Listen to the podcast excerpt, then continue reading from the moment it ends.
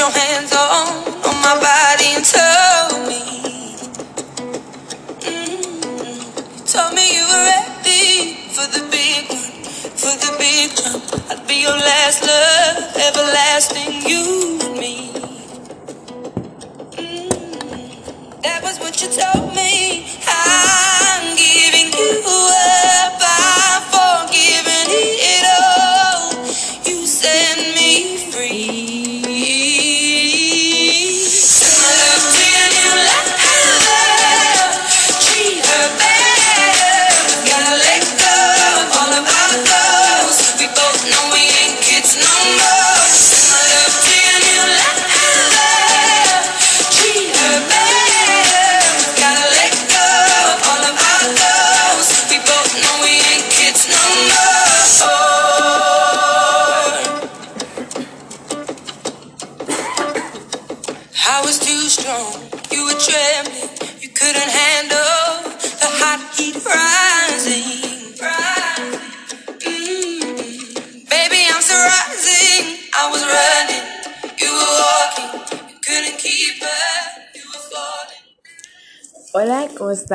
Después de casi una eternidad he vuelto. Este empezamos con esta canción que se llama Send, Send My Love de Adele, que es una de mis canciones favoritas. Y pues esta vez lo único que voy a decir es el por qué desaparecí. Este, ya se viene ahora sí la, la temporada 2 completa, una temporada nueva. Se vienen muchos proyectos. Si no estuve eh, activa en estos meses como yo quisiera, fue porque primero tenía que sanar yo para poder expresarles a ustedes todo el conocimiento, todo el amor que tengo hacia la vida y hacia las personas. Sí, me desaparecí, pero ahora sí que como alguien muy importante en mi vida me dijo, este, no tenía tantas ganas de escucharme hablar sobre economía.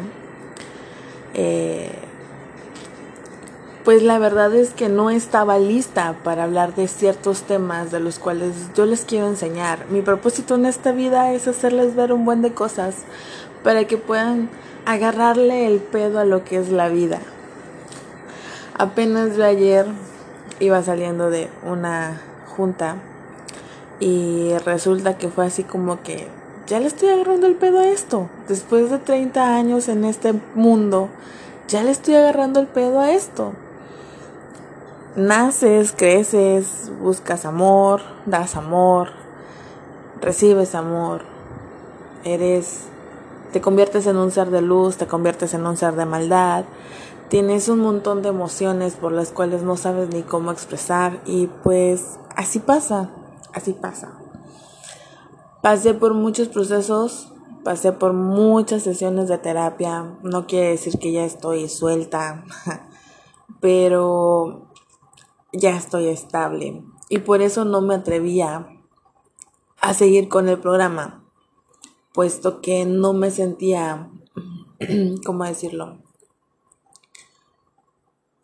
Este, no me sentía fuerte ni con presencia para poder llegar y hablarte de la regla 80-20, de la regla de la piedra gris, hablarte de amor propio, hablarte de huellas de niñez, hablarte de salud mental, ni hablar sobre temas LGBT.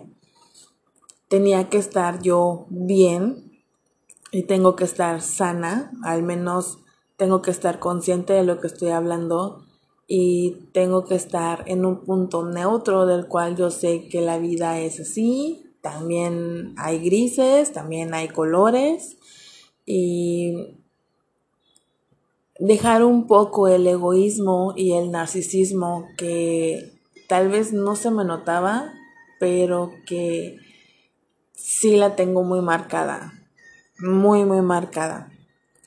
Y bueno, así fue como decidí ausentarme. Yo sé que yo sé que no era parte del plan como tal. Este Pero aquí estoy. Tuve que arreglar unas huellas de niñez y tuve que tener mi saneamiento mental de un buen de madres por las que pasé. Pero pues aquí estamos, aquí estamos, banda. Ya regresé, ya estoy más fresca, estoy con ganas de vivir ahora sí, porque créanme que el proceso de terapia que llevé, ya voy a cumplir tres años en marzo, fue como que bocanadas de aire fresco y bocanadas de que te metes al agua a, hundirte en lágrimas, a hundirte en, en que te quedas sin aire, en que no sabes qué hacer, este pero en todas esas pequeñas crisis, como que revive una parte de ti que no sabías que tenías. Y después te das cuenta que esas pequeñas crisis son crisis de las cuales, este, ay, no me manden WhatsApp, por favor. son, son pequeñas crisis de las cuales después te das cuenta que tú estás sanando una pequeña herida de tu niñez una pequeña herida emocional que tuviste a lo largo de tu vida. Y creo que eso es lo importante en un ser humano. Primero que nada, tenemos que estar bien con nuestro niño y arreglar los pedos que tenemos desde chiquitos, los pedos que tenemos con nuestros padres, con nuestros familiares, para después arreglar los pedos que nosotros mismos provocamos en nuestra sociedad o nuestro alrededor. Yo sé que ahorita no estoy explicando mucho o gran parte de lo que me gustaría decirles, pero de cierta manera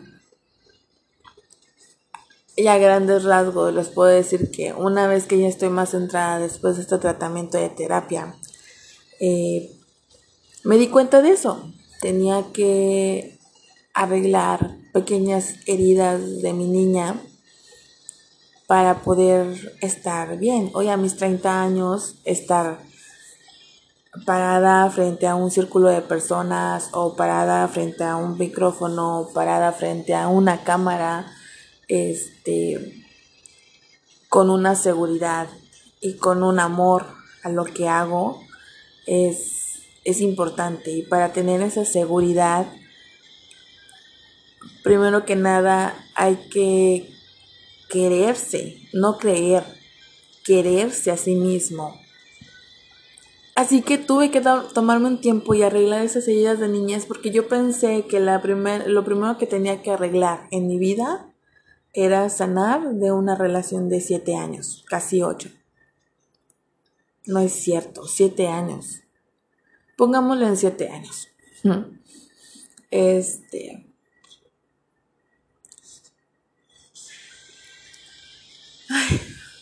no quiero llorar, banda, no quiero llorar.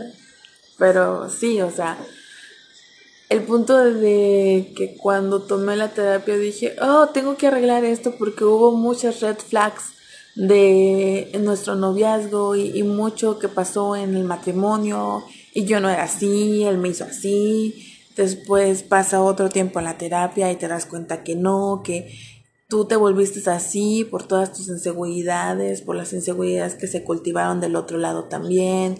Eras un, un frasco donde tenían un montón de presión sobre ti por ser mujer, por tener 26, por no casarte a la edad de lo normal y adecuado que se que se acostumbra en un círculo de personas que van saliendo de la carrera y tienes que dar el siguiente paso en tu vida, porque ese es el ciclo de la vida para la mayoría de las personas.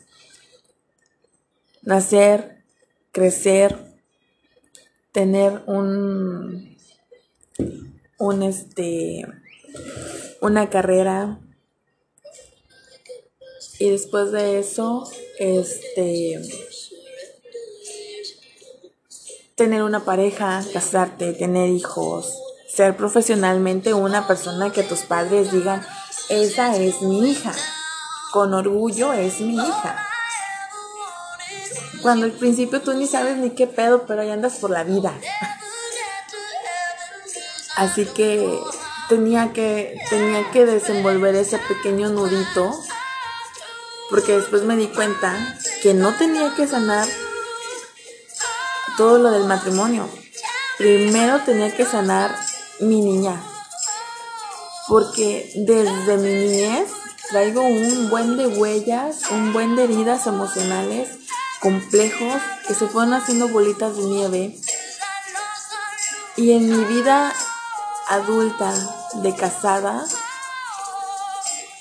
esos complejos se volvieron más grandes, pero por no tener una seguridad y por no tenerme un amor propio yo y por no saber transmutar las emociones y por no saber entender a mi pareja.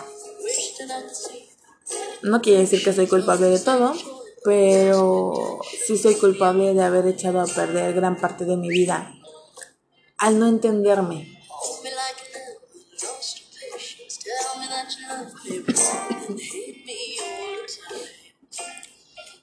Qué difícil es decir esto sin llorar.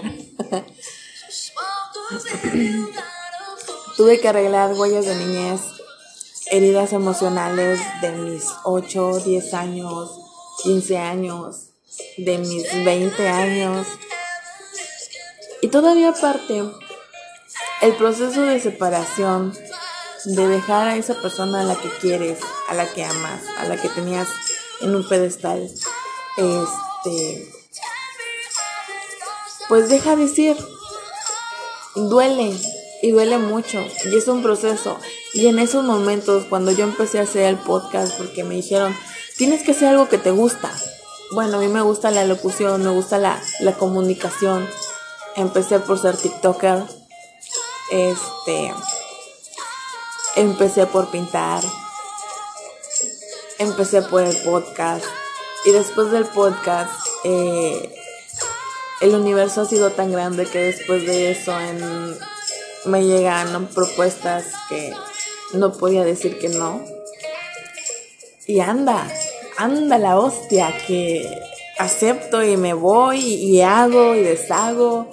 Y te das cuenta que fuera de esta pequeña ciudad en donde estás enclaustrada o en este pequeño círculo donde estás enclaustrada pensando que podías hacer tu vida, fuera de este círculo hay un círculo más grande que realmente te observa y te admira y dice, güey, eres chingona. Entonces yo tenía que salir de esa vida cómoda para poder experimentar todo eso. Y se siente tan chingón saber que de algo que tú amas salen más propuestas, salen más proyectos y te sientes realizada. Y eso es lo que me pasó. Me empecé a sentir realizada con todo lo que me venía encima.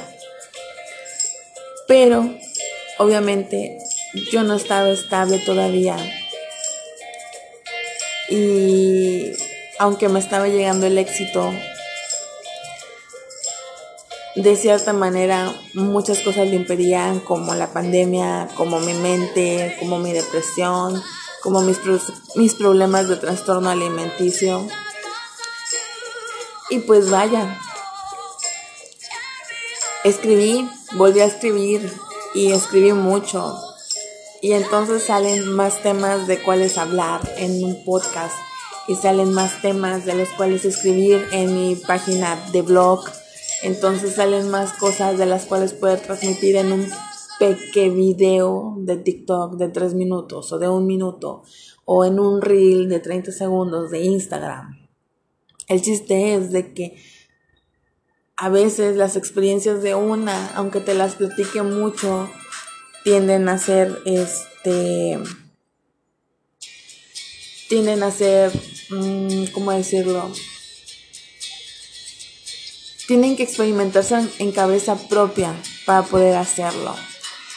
Si ustedes supieran que tan solo dos años, dos años, de septiembre del 2019 que me separé a septiembre del 2020, este... Ay, es que no quiero llorar. todo lo que me dijeron muchas personas, yo realmente decía, no, ¿cómo crees? No me va a pasar. Y lo viví, lo viví. Y te das cuenta que a veces lo que mi amiga sufrió, no lo sufro yo de la misma manera, porque a lo mejor ya tengo una preparación espiritual, ya tengo una preparación mental, ya sé cómo afrontar las situaciones. Y, y pues así pasa, así pasa. Este, a veces aunque yo le diga a mi mejor amiga, oye mejor amiga, no hagas esto porque pues realmente mm, te va a ir mal después o mira esta, esta situación es una red flag que tienes que ver desde el principio y que si no lo haces en este momento, al último se te va a hacer como una bola de nieve. Y tú lo puedes advertir como amiga, pero ella es la que decide al último. Entonces, mi única lección chida que les puedo decir es vivan, suéltense, déjense ir si hay necesidad de dejarse ir, vivan y disfrutan y lloren lo que tengan que sufrir, pero no se queden en esa misma depresión, traten de salir.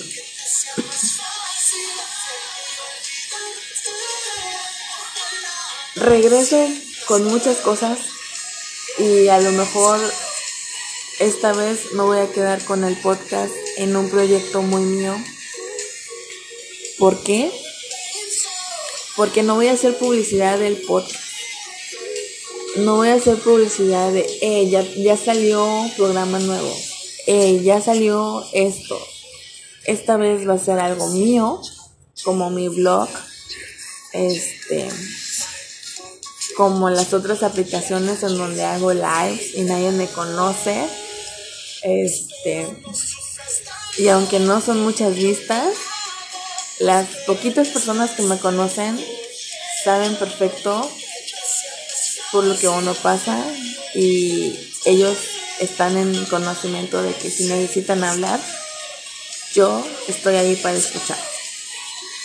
De eso, de eso se trata la vida de tener una mano extraña que puedas desahogarte y seguir con tu vida. De eso se trata el amor. De eso se trata.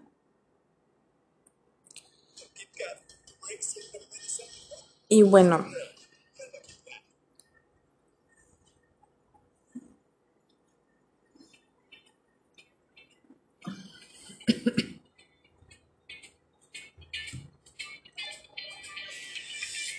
no quiero llorar. no quiero llorar. Pero el chiste de esto es de que he regresado. No les puedo decir de, ah, ya estoy más sana, estoy más preparada. Este, ya no tengo esas heridas, mis heridas grandes ya cerraron. Siguen allí, siguen allí. Y todavía no he enfrentado los otros problemas que tengo. Este, como... Mm, eso sí no lo voy a decir, pero me falta enfrentar. Sin embargo, uno aprende a poner límites y a pararles el tren a las personas cuando saben que, que la están cagando. Y eso es chido, eso es chido, porque al final de cuentas, encuentras, te encuentras con personas que a lo mejor no vibran en tu misma sintonía, pero tú puedes lograr hacerlas vibrar en la misma sintonía que tú, por un momento, no siempre. Y cambia. Hay algo que leí en un libro que decía, es que todos somos el 30% de las 5 personas con, las que más convivimos. En tan solo este año yo soy el 5% de las personas que más conviví. Soy el 5% de una amiga que le gusta los videojuegos soy, no, el 30% por Soy el 30% de una compañera de trabajo, la cual me la llevo muy bien con ella y platico. Y somos tan de mente abierta porque hablamos de todo, hablamos de muchas cosas y a veces entre mis dudas es de, dime que yo no estoy tan mal por poner un estándar en las personas con las que debo de trabajar Y, ella misma me lo confirma, no, no estás mal, estás bien. Hasta con las personas con las que tú tienes que tratar en tu día a día, hay que tener un estándar. O hasta con las personas con las que tú sales, debes de tener un estándar. Y es de, ella me lo confirma. Y es chido, o sea, yo soy el 30% de esta chica, soy el 30% de mi mamá, que es un desmadre mentalmente, así que todavía tengo ese desmadre. Soy el 30% de mi jefa que me enseñó muchas cosas y sobre todo me apoyó mucho a cursos. Entonces estoy tan preparada en este aspecto de lo que quiero comunicarles en el podcast sobre violencia de género, sobre igualdad de género, sobre las diferencias LGBTQ este, sobre cosas de la Suprema Corte de Justicia. Me metió a un mundo de cursos y webinars y de personas que yo conocía en mi adolescencia, pero que ahorita ha cambiado tanto. Y todas esas conferencias, todos esos cursos, todas esas páginas donde me meto, me hicieron dar un gran paso. Y es que a lo mejor van a decir, ay, va a salir otra feminista. Tal vez sí soy una feminista, pero soy una feminista que también busca una igualdad en géneros y estoy trabajando y colaborando en una revista de masculinidades. Porque no tenemos que cambiar nosotras, los hombres son los que tienen que cambiar. Entonces yo me voy al lado de la masculinidad. Y en este año estuve trabajando en una revista de masculinidad Claro que mi periodo terminó porque al final nos enojamos todos porque resulta que el jefe de la revista dijo no eh, para este primero de diciembre eh, los chicos gays y trans van a hablar del VIH alguien se levantó y dijo no por ser el VIH tiene que ser un gay el que hable y boom Salió un lado misógeno de nuestro jefe, se enojó este lado machista, este, el patriarcado hablado y nos despidieron. Pero al haber colaborado en esa revista, estuvo chido, estuvo chingón. Sigo siendo fan de ellas en Twitter, en, en Instagram y en, y en Facebook. Entonces, todo lo que mi jefa me conllevó a hacer en mi trabajo, porque trabajo en, en un área de derechos humanos, es si yo me hubiera quedado en mi anterior trabajo con uno de mis mejores amigos, que fue un consejero, que fue una piedra, que prácticamente me, me sentía triste y él me veía triste y me decía, ven y llora aquí y nos encerrábamos en la oficina y me dejaba llorar todo lo que podía si yo me hubiera seguido quedando con él y haberme quedado en una oficina donde mis compañeros de trabajo ya no me dirigían la palabra, que no me dejaban ni siquiera ayudarles. Igual no hubiera sido, no hubiera crecido lo que hoy crecí en este año. Soy el 30% de mi psicólogo que me dice, dale, hazlo, tú puedes. Y soy porcentajes de otras personas más pequeñas. El 5% de Melma Gemela. que esa es una historia muy buena. Esa es una historia muy buena que tal vez un día se las cuente. Pero de esas cinco personas principales, y si me falta una, no la voy a decir. Este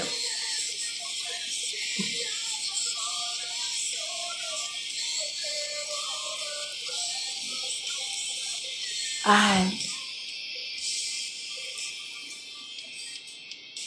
Somos, somos fragmentos de las personas que nos rodeamos día con día.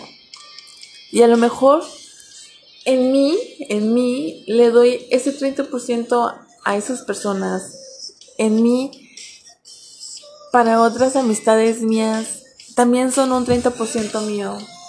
Porque yo sé que soy soy introvertida, pero una vez que entro en cámara, una vez que entro en micrófono, una vez que entro en una red social como tal, soy la persona más extrovertida, más genial, más chistosa, más coqueta. Pero en persona no lo soy. y, y eso es algo para ellos que les gusta de mi personalidad. Y a lo mejor les dejo esa imagen de que todos podemos tener esos cinco minutos de ser valientes y expresar lo que queremos, alocarnos. Somos el 30% de las personas que nos rodean. Y nos quedamos con un 5% de las personas que dejamos en el pasado. Soy un 5% de mi papá, con valores muy fuertes y muy marcados, con un carácter muy fuerte. Soy un 5% de mi ex marido. Soy un 5% de mi primer psicóloga. Soy un 5% de esa amiga loca que no, no se tentó el corazón para solamente ignorar mi tristeza. Soy ese 5%. Ay, de esa persona no lo voy a decir, pero soy ese 5%. Nos quedamos con algo de cada una de las personas que to tocamos en el camino. Y eso es chido. A lo mejor ahorita ya convivo yo sola en mi departamento, pero cuando conozco a otra persona, a lo mejor voy a adoptar cosas de la otra persona. Y eso es chido, porque uno se nutre. Tal vez estoy divagando mucho, pero quiero que se queden con esa con esa idea de que todos le damos algo a la persona de al lado, algo de nosotros, de nuestro espíritu, de nuestro amor. Y recibimos algo de esa persona que tenemos al lado, ya sea de su buena vibra, de su espíritu o de su propio amor. Somos seres de luz, somos seres de amor, somos, somos una bolita de amor, una bolita sensible, una cosita sensible, dulce, amorosa, que conforme vamos creciendo, depende a cómo hemos sido lastimados, nos vamos haciendo de una coraza. Y conforme va haciéndose esa coraza, ya sea que se vaya haciendo delgada o la mantengamos así de frágil para poder disfrutar cuando nos rompan el corazón, llorar uno o dos meses, dedicarle poemas, canciones, este que a las largas del año que vaya pasando te acuerdes de él o de ella y empieces a volver a llorar. Y, tienes que dejar fluir ese, ese sentimiento, porque solamente son ratos. Te detienes, lloras y al día siguiente te levantas como si nada y sigues con tu vida, porque es lo que somos. Somos una bola de amor y una bola de sentimientos. Somos somos vulnerables ante la vida somos frágiles. No debemos de hacernos hacerlos fuertes. Y hay que disfrutar eso, por eso les digo, ayer yo voy descubriendo que le voy agarrando el pedo a esta cosa de la vida, porque entre mi vulnerabilidad, donde me doy cuenta que en este mundo donde estoy, en este círculo donde estoy, no me voltean a ver por mi intelecto y muchas veces me ponen de pretexto que porque no encajo con las demás personas por mi físico. Es como que, ok, no encajo por físico. ¿Cuál es tu estándar de belleza? Porque mi estándar de belleza, al menos yo ya sé combinar mi ropa. al menos ya ando en tacones. ¿Es por mi sobrepeso? Pues entonces déjame decirte que estás haciéndome un shaming, un body shaming. Y eso no está bien. Hay muchas definiciones de las cuales les quiero enseñar. Y me gustaría que siguieran conmigo en este viaje del podcast. Quien quiera seguir en este camino conmigo, los voy a amar toda la vida. Y pues nada, vamos a empezar con el nuevo capítulo. Y seguimos en la temporada 2. Los quiero un montón. Cuídense. Tengan un día lleno de amor. Los amo.